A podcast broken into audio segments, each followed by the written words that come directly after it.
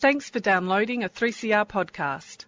3CR is an independent community radio station based in Melbourne, Australia. We need your financial support to keep going. Go to www.3cr.org.au for more information and to donate online. Now stay tuned for your 3CR podcast.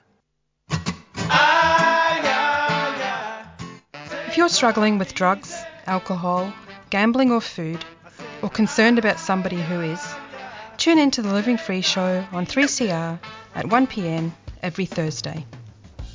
I don't know how I got there, but and I couldn't stop it. I had stopped expecting that anybody cared. Never enough. I'm never enough. It's never enough. He's never enough. That was the confusion. Tune in to Living Free Stories of Recovery from Addictive Behaviour, Thursdays at 1pm on 3CR.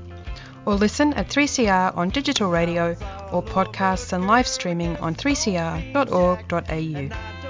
Being able to centre myself and be okay in myself, it turned my world around.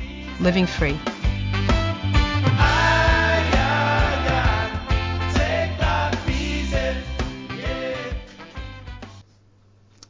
Welcome to the Living Free Show on 3CR Community Radio, 855 kHz on the AM dial, and 3CR on digital radio. Hi, I'm Bill, and we'd like to acknowledge the traditional custodians of the land from which we are broadcasting, the, Wurundjeri people of the Kulin Nation. We pay respects to their elders past and present. This land was stolen, sovereignty was never ceded. Each week on the Living Free Show, we showcase one of the many programs that assist in recovery from drugs, alcohol, gambling, and food addictions. Our guests share their recovery story and highlight that shared experience saves lives. Uh, today, I'd like to welcome Gab to the studio. Hi. Hi, Bill. Thanks for having me. Pleasure. Um, Gab's recovering from a drinking problem uh, and drug problem uh, with the help of Alcoholics Anonymous. So, Gab, typically we talk about growing up, the things that influenced you, when you first got exposed to alcohol, where that took you, um, what it did to your life, Mm-hmm. and then why you th- thought it might be a good idea to seek recovery. So, would you like to start with um, with your early childhood and life as life as a kid? Yeah, sure. Um, look, I am not from Melbourne. I originally grew up in the Mallee, uh, northwest Victoria, in a small country town. Um, with a loving family, mum, dad, older brother, and older sister. Um, I grew up around drinking. Um, I didn't, you know, it was so socially acceptable as it is in Australia. Um, I have really fond memories as a kid of, you know, going to wine and food nights with my mum and dad and dancing around with their friends and, you know, just, again, just being around alcohol in a positive, in my head, you know, positive light, you know, the seeing the connections, the friendships, um, and you know seeing mum and dad happy and you know loving you know those social connections and things like that so that was a big part of, of my growing up um, around drinking i come from a my dad's an, an irishman so i've also come from you know a family of you know my nan used to used to have a tipple of sherry and you know all those things were just so normalized for me and just so normal around around drinking Yeah. So, uh, do you want to talk a bit about um, your siblings? Yeah, sure. Um, so I actually have an older brother and an older sister. My sister and I, there's nearly nine years difference between us. Um, and my brother and I, there's five years between us. Um, yeah, and so I always did feel a bit sort of on my own there. Were you Um, the youngest? Yes, I Yeah, was the youngest. yeah, sorry, yeah, yes. I was the youngest. So, um, yeah, I always, you know, my sister left home to go to university when I was still in, you know, primary school. Um, when I hit high school in year seven, my brother was in year 12. Um, so there was absolutely brother sister connection there, but you know, th- there was a big age difference and big life difference. So I often felt like I was sort of on my lonesome there. Yeah. Yeah. Yeah. So, did you have lots of friends? I did. I had lots of friends. Um, and, you know, growing up too, I've always had lots of friends. Um, as I'm starting to discover, you know, I gravitated towards people that were sort of risk takers like me or, you know, like as I got sort of into my teens, you know, loved to party and, um, you know, I growing up in the Mallee, you know, it was all about football and netball. So that was massive in my, it was a massive part in my life. And funnily enough, my parents weren't really involved in that. They weren't part of the football or netball club. Um, they absolutely supported me playing sport, but the culture where I grew up, and it still is to this day, is very much about you know you you play netball if you're female, you play football if you're a male, you then go to the club rooms and have some drinks, or you go to a club function, and that was my life, you know, through my early teens. Um, for a lot of it before I went off to boarding school when I was 14. Mm. Yeah, I I went to uni with a guy who came from Mildura. Ah, yeah, and yeah. went back, drove back to Mildura for his 21st. Yeah.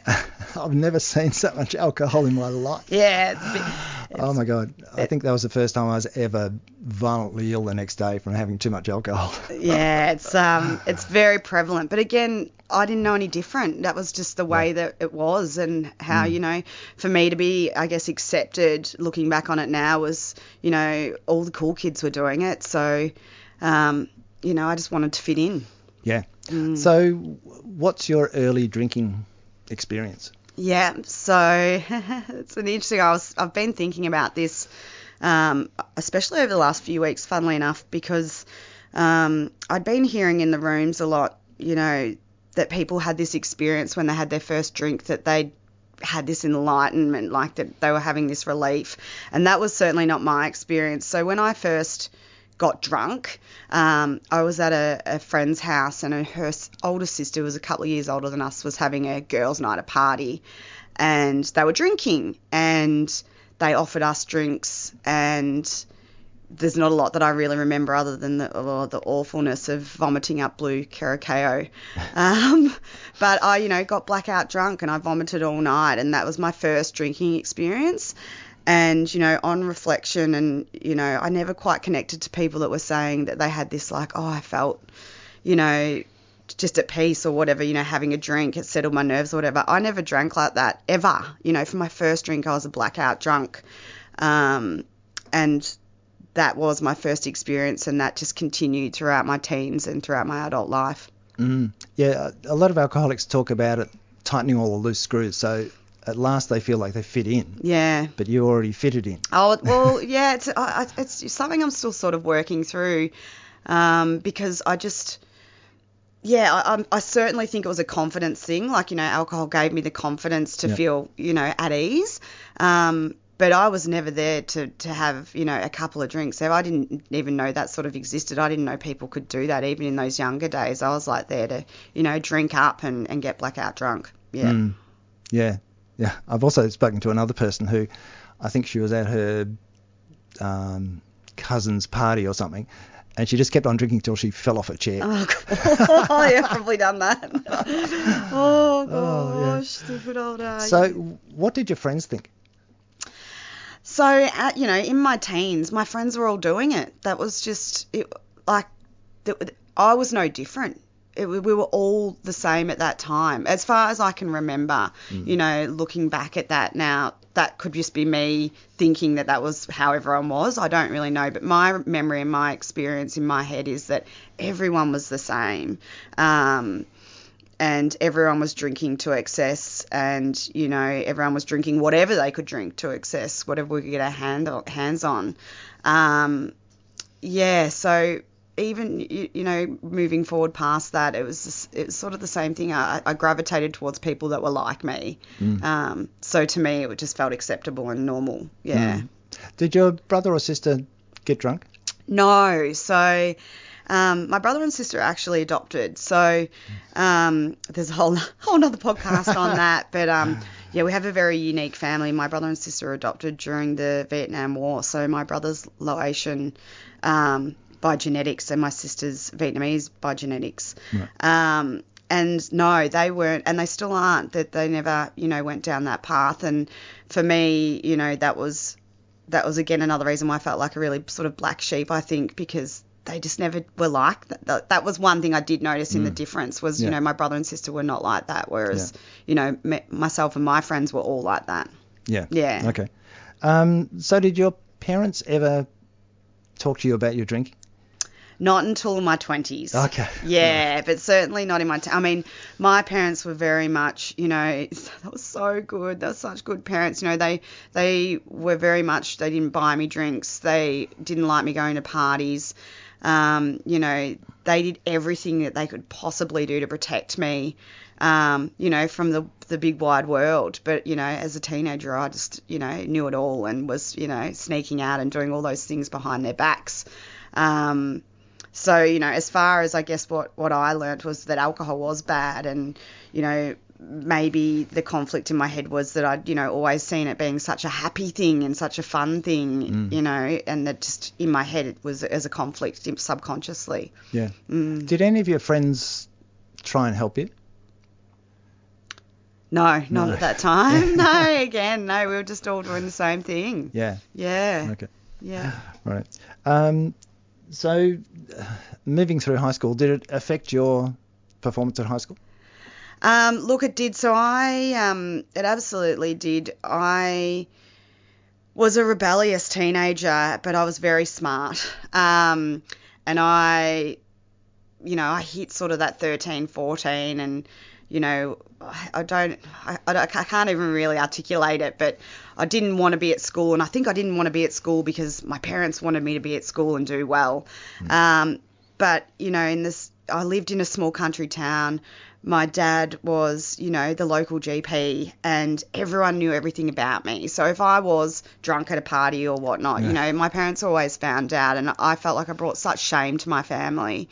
And um, the opportunity came up for me to go away to boarding school, and my brother and sister hadn't gone, but I really wanted to get out of, you know, and what I now know, even at that young age, what they what they call it in the room is doing a geographical. This was my first geographical. Was I need to leave the this town, so I went away to a boarding school.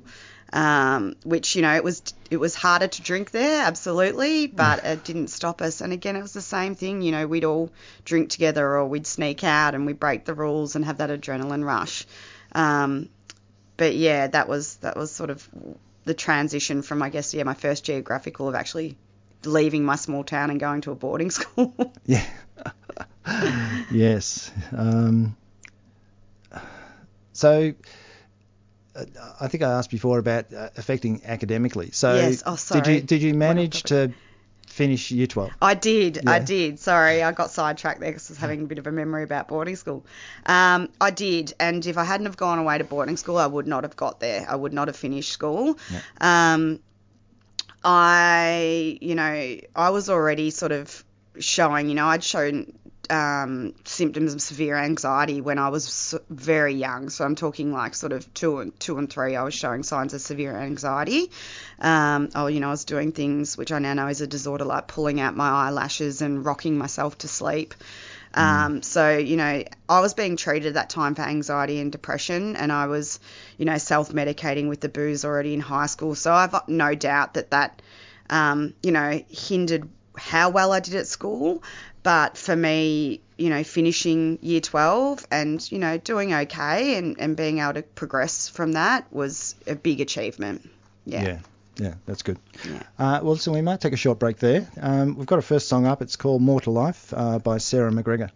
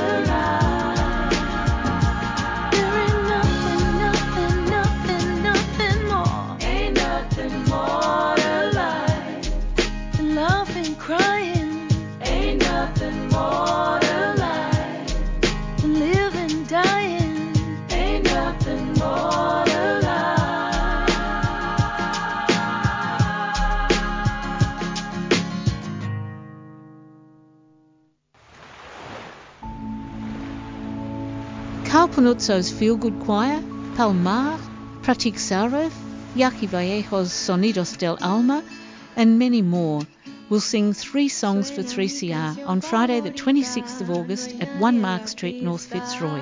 Come along and support Music Sans Frontières on 3CR and Melbourne's boldest community broadcaster. Three songs for 3CR. 7:30 p.m. Friday the 26th of August, 1 Mark Street, North Fitzroy. www.boite.com.au The Boite, a 3CR supporter. Me dice lo contrario, tomo tu mano, insisto una vez más. A proud black man, proud black man, you should not wonder. Strong Spirit, First Nations Issues, Families, People and Stories from a First Nations Perspective. Mondays at 1pm on 3CR. Proud black man, proud black man, you should not wonder. Welcome back. Yes, so the song we played was More to Life uh, by Sarah McGregor. Uh, this is the Living Free Show on 3CR, 855 kilohertz on your AM dial, and 3CR on digital radio.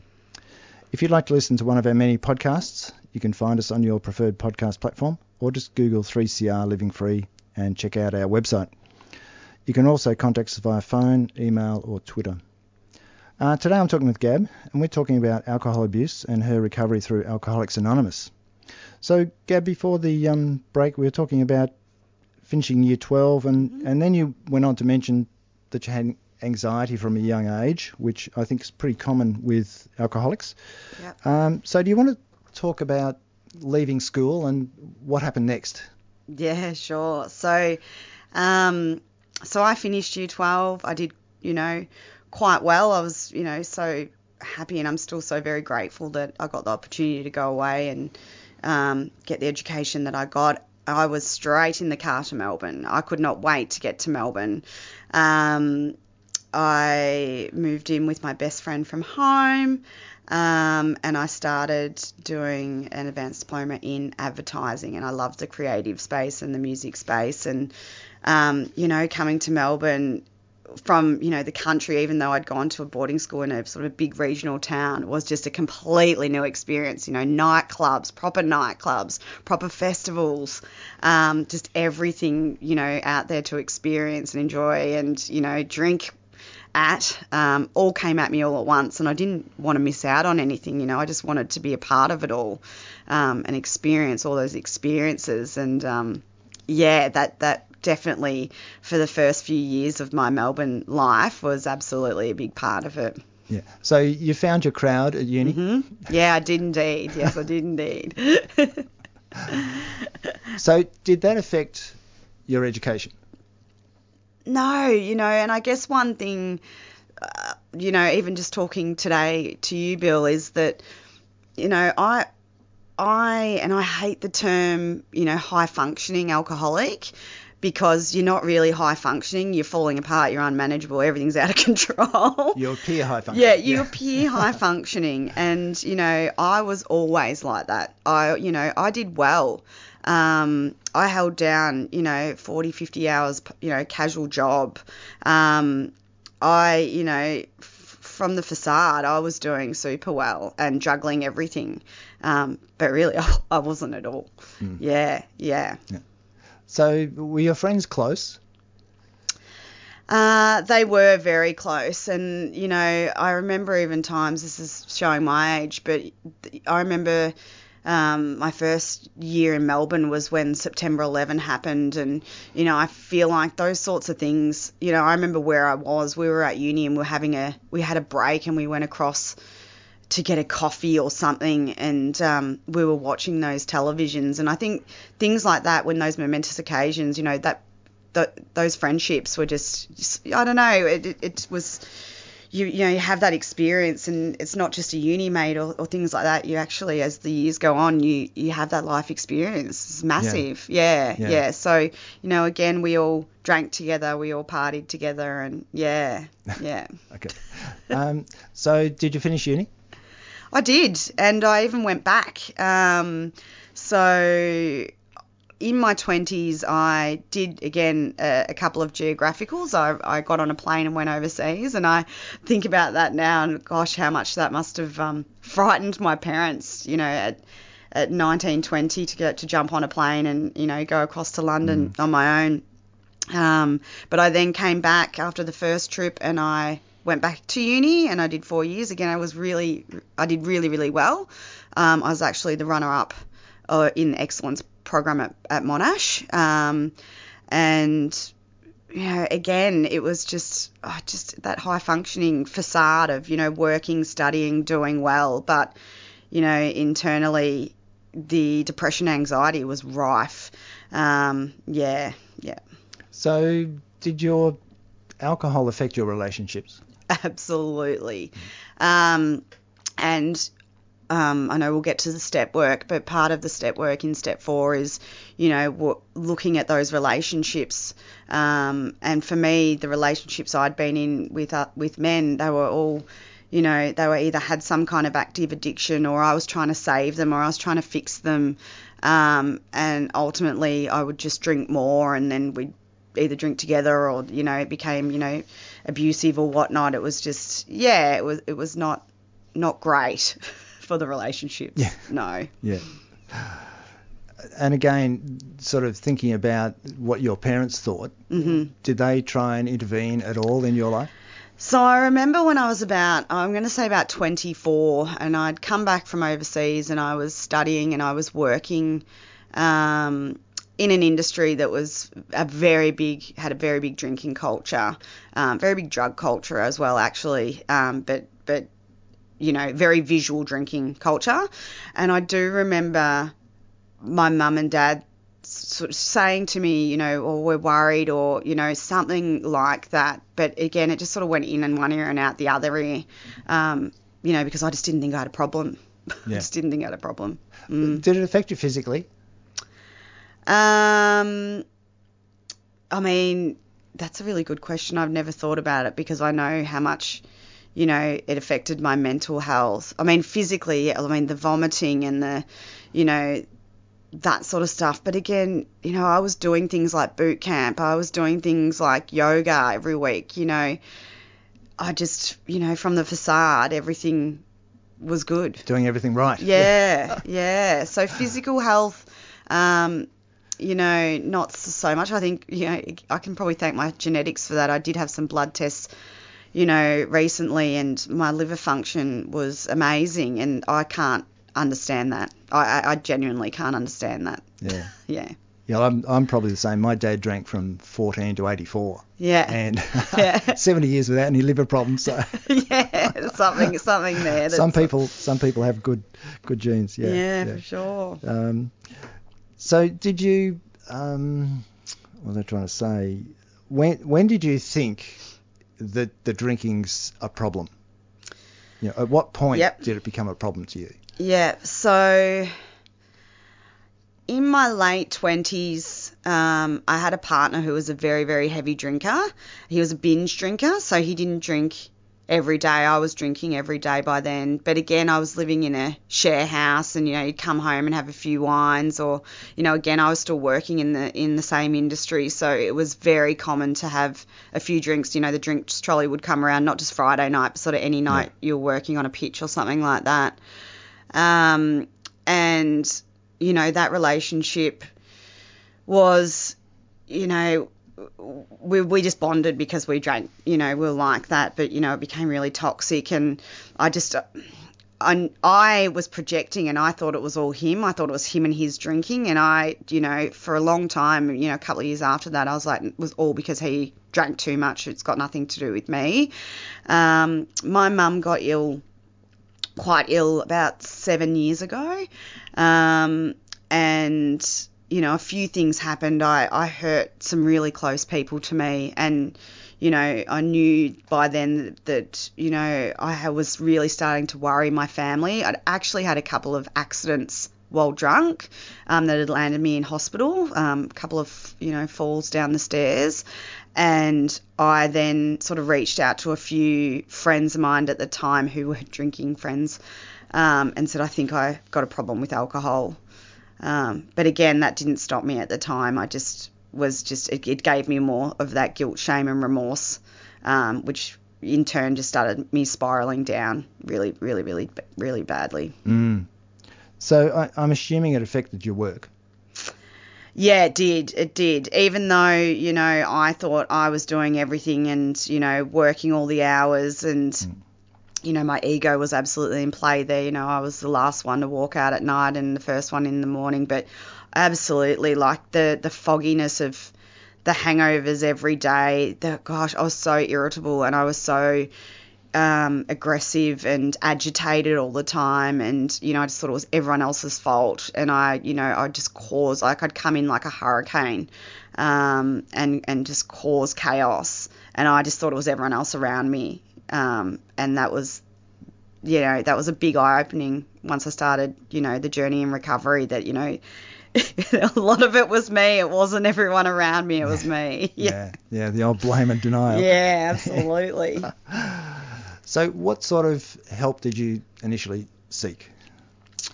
So, um, look, when I first shot that text out, um, you know, to some close loved ones saying, you know, I think I've got a, a drinking problem.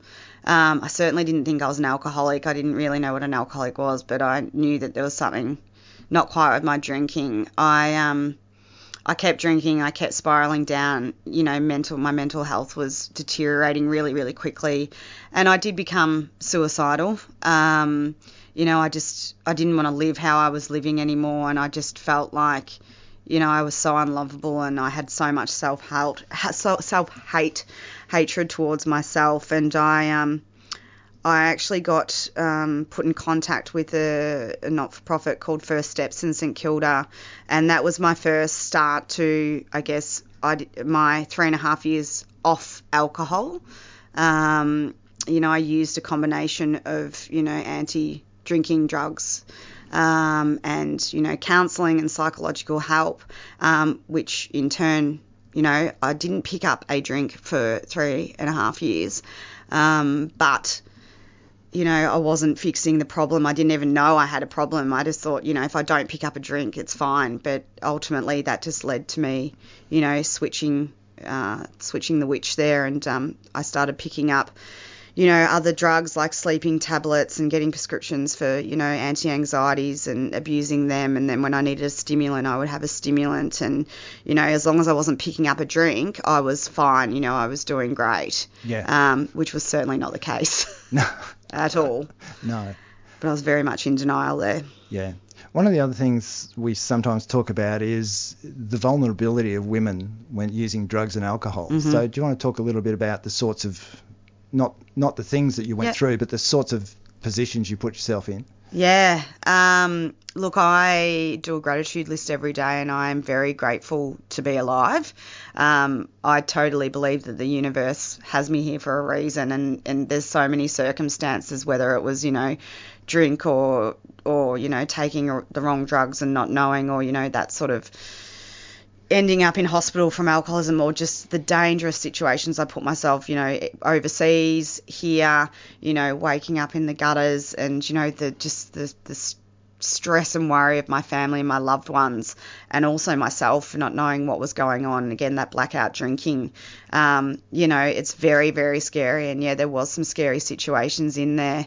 Um, and again, I'm so grateful that I'm now, you know, got recovery and that, you know, I'm, I'm safe. I'm really lucky. Not going to be in that situation again. No, never. No. Right. Okay. Well, thanks a lot. Uh, we'll take another short break. Uh, I've got a song. This one's called "Song for a Sleepwalker" by Something for Kate.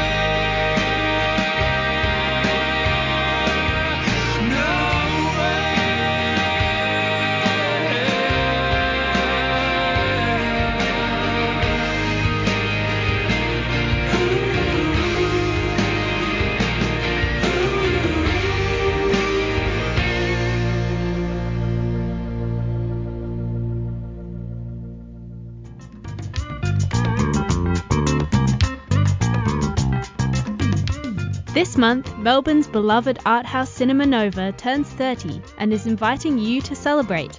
Revisit Cinema Nova favourites with a curated program of popular features that Melbourne movie lovers took to their hearts, including Parasite, Call Me By Your Name, Lygon Street, Si Parla Italiano, and more. Tickets on sale now. Cinema Nova, Melbourne's favourite independent cinema since 1992, a 3CR supporter.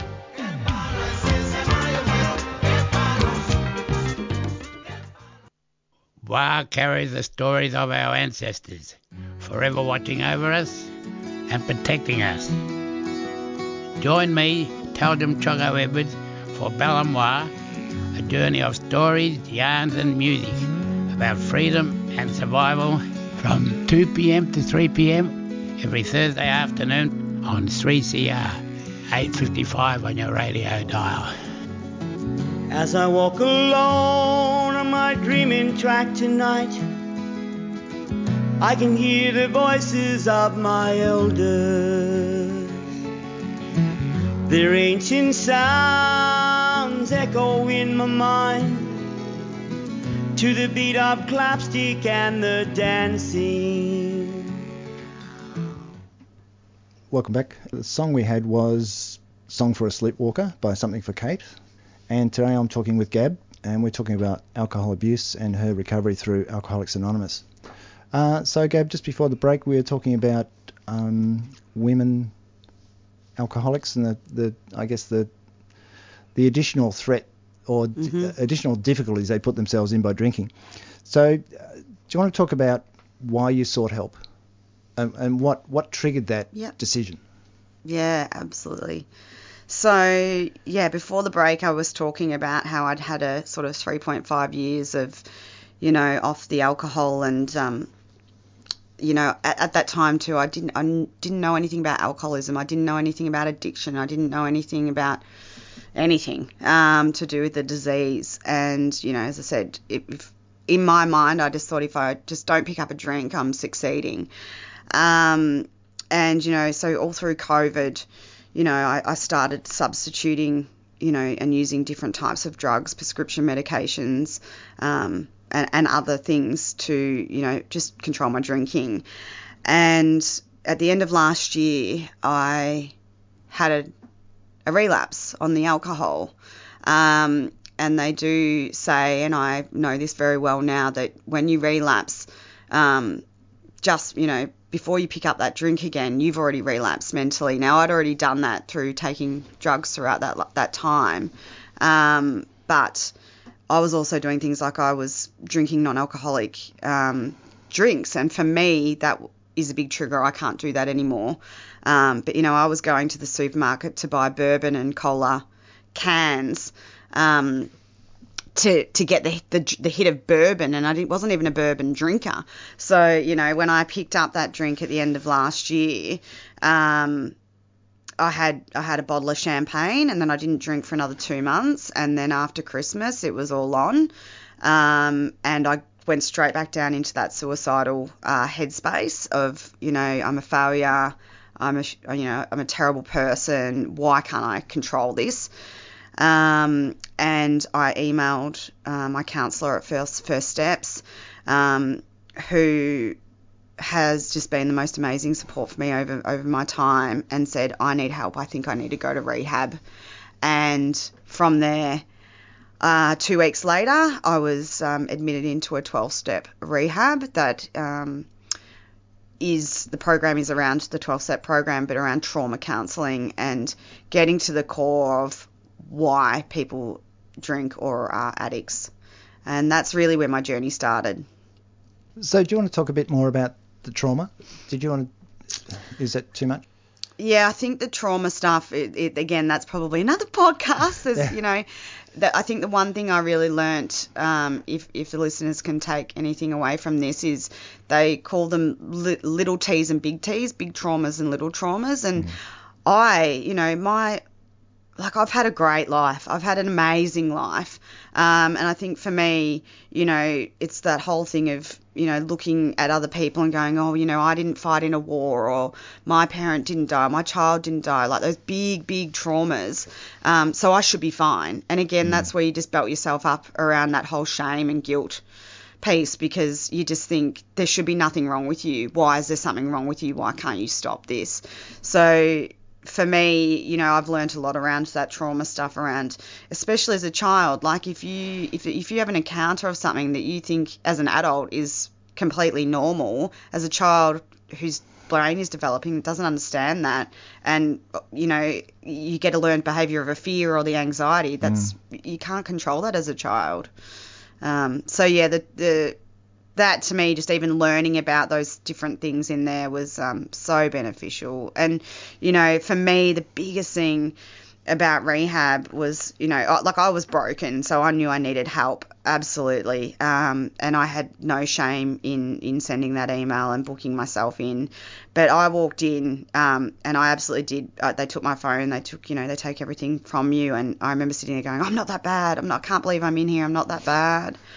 Um, but you know, the support I had in there, and I walked out and I walked into the first group, you know, sort of in the lounge room there, and I started talking to people, and for the first time in my entire life, as a 39 year old, I met people that were like me, um, and I cannot even, you know, communicate the feeling of that. That all of a sudden I wasn't alone. It's just an experience I cannot describe. Mm. Yeah.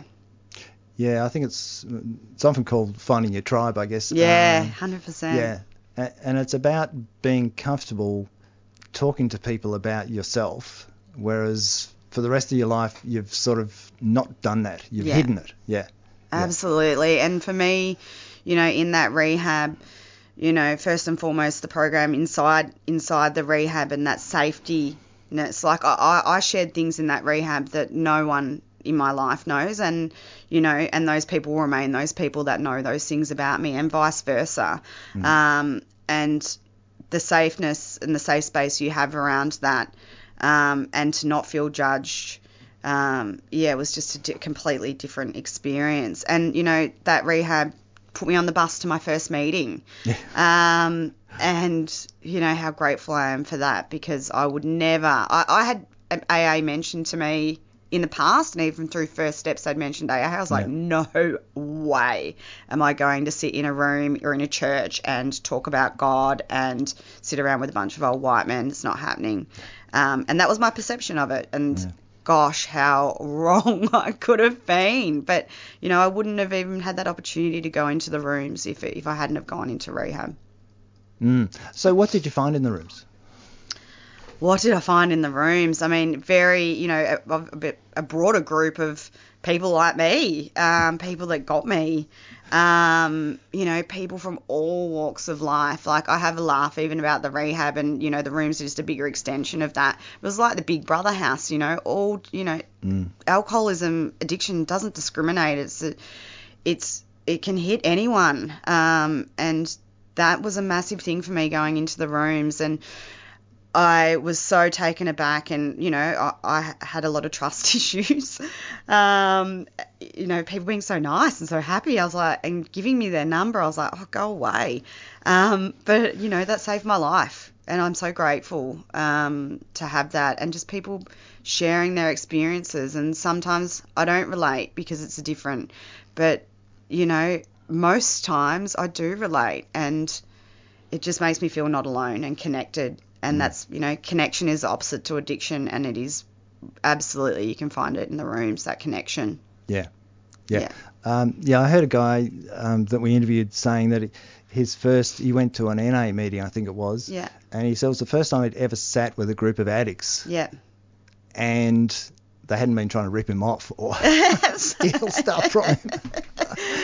It's so true. The honesty, yeah, and the oh, absolutely. And look, NA is part of my my story as well. Part in the rehab, I was taken to an NA meeting as well, and I now, you know, I'm I'm predominantly part of the AA fellowship, and my sponsor is AA, and you know, I going through the book through the AA big book, but NA is a part of my program. I go to, you know, one or two NA meetings a week as well, um, because it's all different experiences and there's different people, and you know, the, the reality of it all is people, you know, are there to, to get their medicine in recovery and to help each other and to share um, their experience to help another person. And yeah. Yeah, I, I, I've also heard that there's very few people who aren't poly addicts as well. Yes, Yeah. correct. and you learn that very quickly, you know, especially you know in AA um, as well. There's there's a, there's a lot of cross pollen, you know. And I didn't mention too, or I might, have, sorry, I can't remember, but you know, Mm. I was a work addict. Oh my gosh, that was my purpose in life.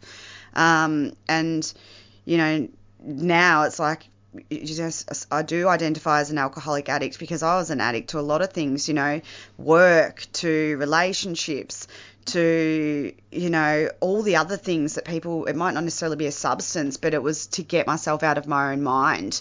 Um, so yeah there's there's a big one there that you uncover as you're going through recovery for yeah, sure yeah. I think it's I think it's about control as well. You're trying Yeah. to control the environment, um, control the drinking, control your feelings, all that stuff. Yeah. absolutely So, in recovery now, you've been in Yep. for what about? So I've been in recovery now for about six months. Six so months. part of my story is I um I came out of rehab feeling pretty strong. Um, I you know was doing everything that I was told to be doing. I was going to a meeting every day. I had a sponsor, um, but I was still feeling really. You know, I was just I was still feeling all the feelings. And, you know, I went back to work a couple of weeks after I got out of rehab and I was actually made redundant the day I got back to work. And they say, you know, do not do any, don't make any big life decisions in your first 12 months of recovery. and that one was out of my control. So I did have a lapse. I had a slip. I had one night slip, which I actually still to this day cannot believe it was only one night. And you know, I remember thinking in my head that, you know, I just wouldn't tell anyone. I didn't want my day count to start again. But the next morning I woke up. Um, and I should also say that, you know, part of that was I, I broke up with my original sponsor because it wasn't quite the right fit for me. And I just picked up a new sponsor. So, you know, I didn't have the confidence to ring that person. And, you know, the rooms caught me. I fell and that next day was the day that they talk about this, the, the surrender. I was just like, I have absolutely nothing else to lose here. If I keep going, I'm going to die. Um, I'm going to do everything you tell me to do, no matter what I think about it, like the meditation, the prayer. You know, I'm certainly not, you know, I don't come from a religious background and I'm not religious myself. And I just, I just was like, do what I'm told to do, and it is making my life better every day. Mm. Yeah, to give up that control. You know, I can control my actions, but I can't control the outcome, and that's that's been a huge awakening for me. Mm. And you can't control your thoughts either. That's the No, Yeah. you cannot. you just got to think again. that's why meditation's really good. yeah. So you mentioned um, your awareness that when you started drinking that you needed to do something. I think that's the the help of you know being part of recovery. You're more aware of Yeah. what's happening, and you can't um, deny it or deceive yourself as easily. Yes, so they say that. Uh, yeah, there's a saying, and I won't quote it because I can't remember, it, and I actually think it's got a swear word in it. But it is, it is literally, it, it's so much worse uh, having a lapse or a relapse when you've got the knowledge, um, because you know that there is that help on the outside, and that you know help has saved my life. The mm. people in the rooms have saved my life. The fellowship, you know, I have service commitment. I've done everything that they, I was told, you know. Mm. Whereas before I was, there was certain things where I was just like, no, no, no, I can do this. On, you know, I'll do mm. bits and pieces. But you know, those sorts of things have got me in the middle, and you know, people look out for me if I. You know, I was a bit rocky a few weeks ago, and I was like, oh, I'm I'm not going to come to the meeting tonight, guys. And all of a sudden, I had someone pick up the phone and say, "Are you okay? What's going on?" And you know, the feeling of that, you know, they they say the rooms love you back to life, and it is so true. It makes me really emotional. It's so Yeah. true. Yeah. It's so true. Yes. Um, now I was going to ask you one other thing. Oh yeah. What is there any way you could reach back to yourself as a 20 early 20s Yeah. person and say, look, wake up to yourself? I often see those memes actually on social media where it's like if you could say three, you know, three words to yourself, whatever, a sentence to yourself, uh, your younger self, what would you say? Mine would be, you know, alcohol destroys your life. Um, but even thinking about that now, you know, alcohol wouldn't have got me to the place where I am now, and I can see my life, you know, growing and things happening that I could never, would never have imagined, you know, especially even just to the point of going back into rehab where I just thought I was a broken human being and that, you know, I hadn't, you know, there was no life, I had no purpose, there was no Yeah. life worth living. Um, and, you know, for that 20 year old self, you know, if, it, it's, it's, Oh, it's a hard one because you know I was so in amongst the um, you know, the partying and the and the alcohol, but you know, if if you have that even that inkling, or you wake up hung, hungover, you know, and you just have that thought of, you know, oh, am I drinking too much? You know, get on, do a bit of research. Um, you know, some amazing im- sober curious influences now and things like that that I never had in my time. You know, drinking. There was no alternatives. There was no people looking at a different way of life, and there's lots of alternatives out there. And you know, talk to people and share your story and listen to your parents. ah, mum and dad, I love you. Um, but you know, just it, those sorts of things, those little things that I think I, you know, just absolutely went one in one ear and the other ear. Just that whole stopping and pausing and actually Mm. thinking about it. Mm. Yeah. Yeah. If I had done that, I might, you know, I might have got into recovery earlier. That's, I think that's the thing, you know, my Yeah. life was always going to have this path, but I would have got in there earlier, and and you know, it, things might have been different earlier, Earlier. better earlier. Yeah, yeah, that's good. Thanks. yeah, yeah. Um, if anybody would like to find out more about Alcoholics Anonymous, uh, you can call them on 1300 222 222 or go online at aa.org.au for more information on recovery from alcoholism. That's about all we've got time for today. So I'd like to thank Gab for sharing her problem drinking recovery story with us and talking about how Alcoholics Anonymous has helped her. Thank you. Thank you so much, Bill, for your time. I'm very grateful. Pleasure. Uh, I hope you'll be able to join us again next week when we'll feature two members of a Western Australia drug and alcohol support group called Doors Wide Open. Coming up next, we've got Balanoir, the Spirit of War, hosted by Uncle Telgum Choco Edwards. Join Uncle Choco in the Spirit of War on a journey of belonging and movement through sing-alongs and yarns. Thanks for listening. Stay safe and stay tuned now for more Radical Radio on 3CR.